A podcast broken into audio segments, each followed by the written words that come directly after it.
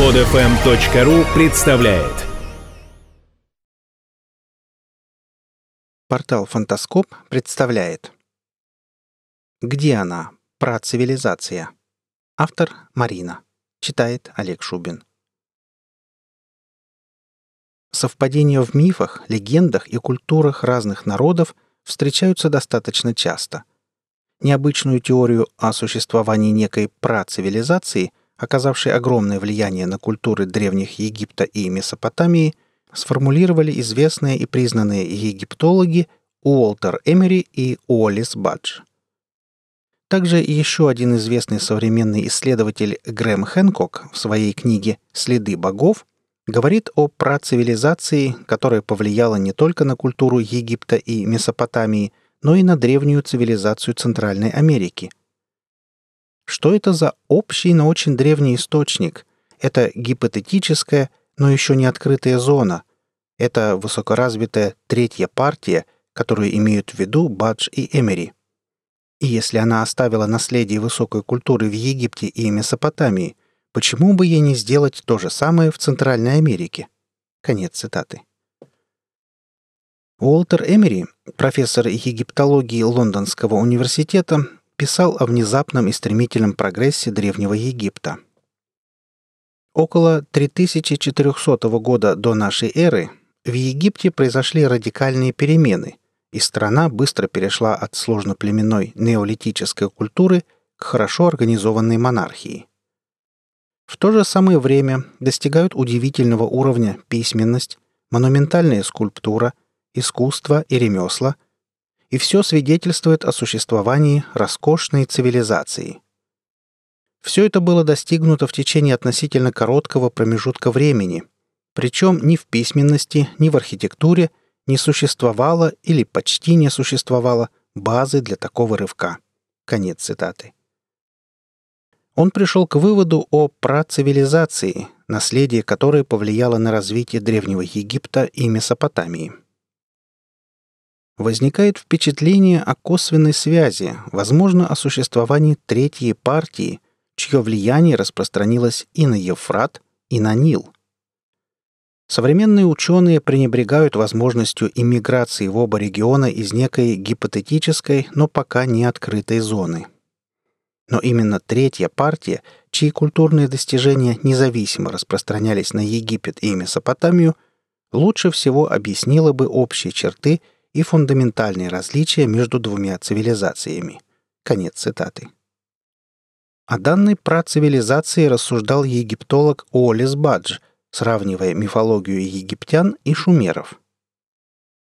Идентичность этих богов Тота и Шина слишком полная, чтобы быть случайной. Было бы неверно утверждать, что египтяне заимствовали божество у шумеров, либо шумеры у египтян – Скорее всего, богословы обоих народов заимствовали свои теологические системы из общего, но очень древнего источника. Конец цитаты.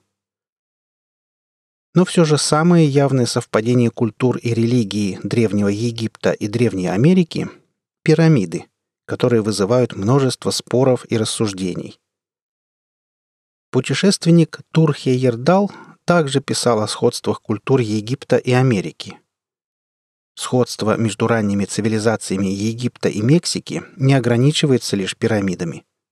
И в Мексике, и в Египте существовала высокоразвитая система иероглифической письменности. Ученые отмечают сходство фресковой живописи в храмах и усыпальницах, схожие конструкции храмов и искусными мегалитическими колоннадами – указывается на то, что при сооружении сводов из плит архитекторы по обе стороны Атлантики не знали искусства сооружения настоящей арки. Обращается внимание на существование циклопических по размеру каменных человеческих фигур, на удивительные астрономические познания и высокоразвитую календарную систему в Мексике и Египте. Ученые сопоставляют удивительную по совершенству практику трепанации человеческого черепа – характерную для культуры Среднего Средиземноморья, Мексики и Перу, а также указывают на схожий египетско-перуанский обычай мумификации.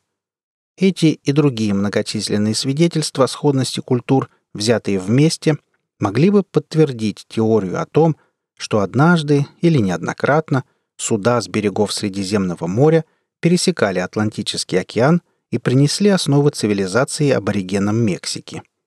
Конец цитаты.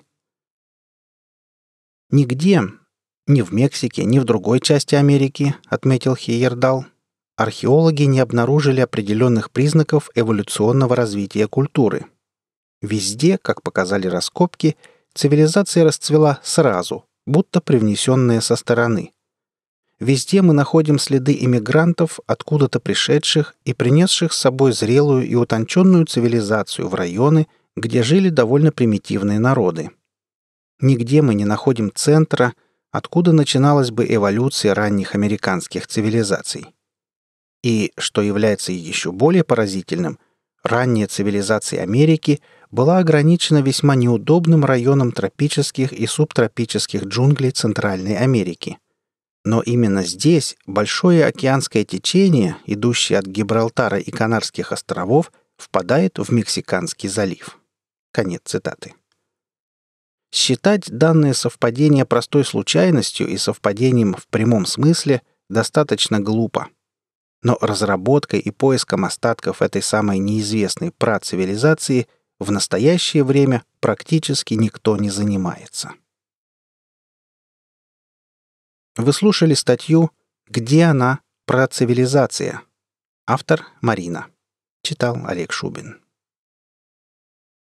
Скачать другие выпуски этой программы и оставить комментарии вы можете на podfm.ru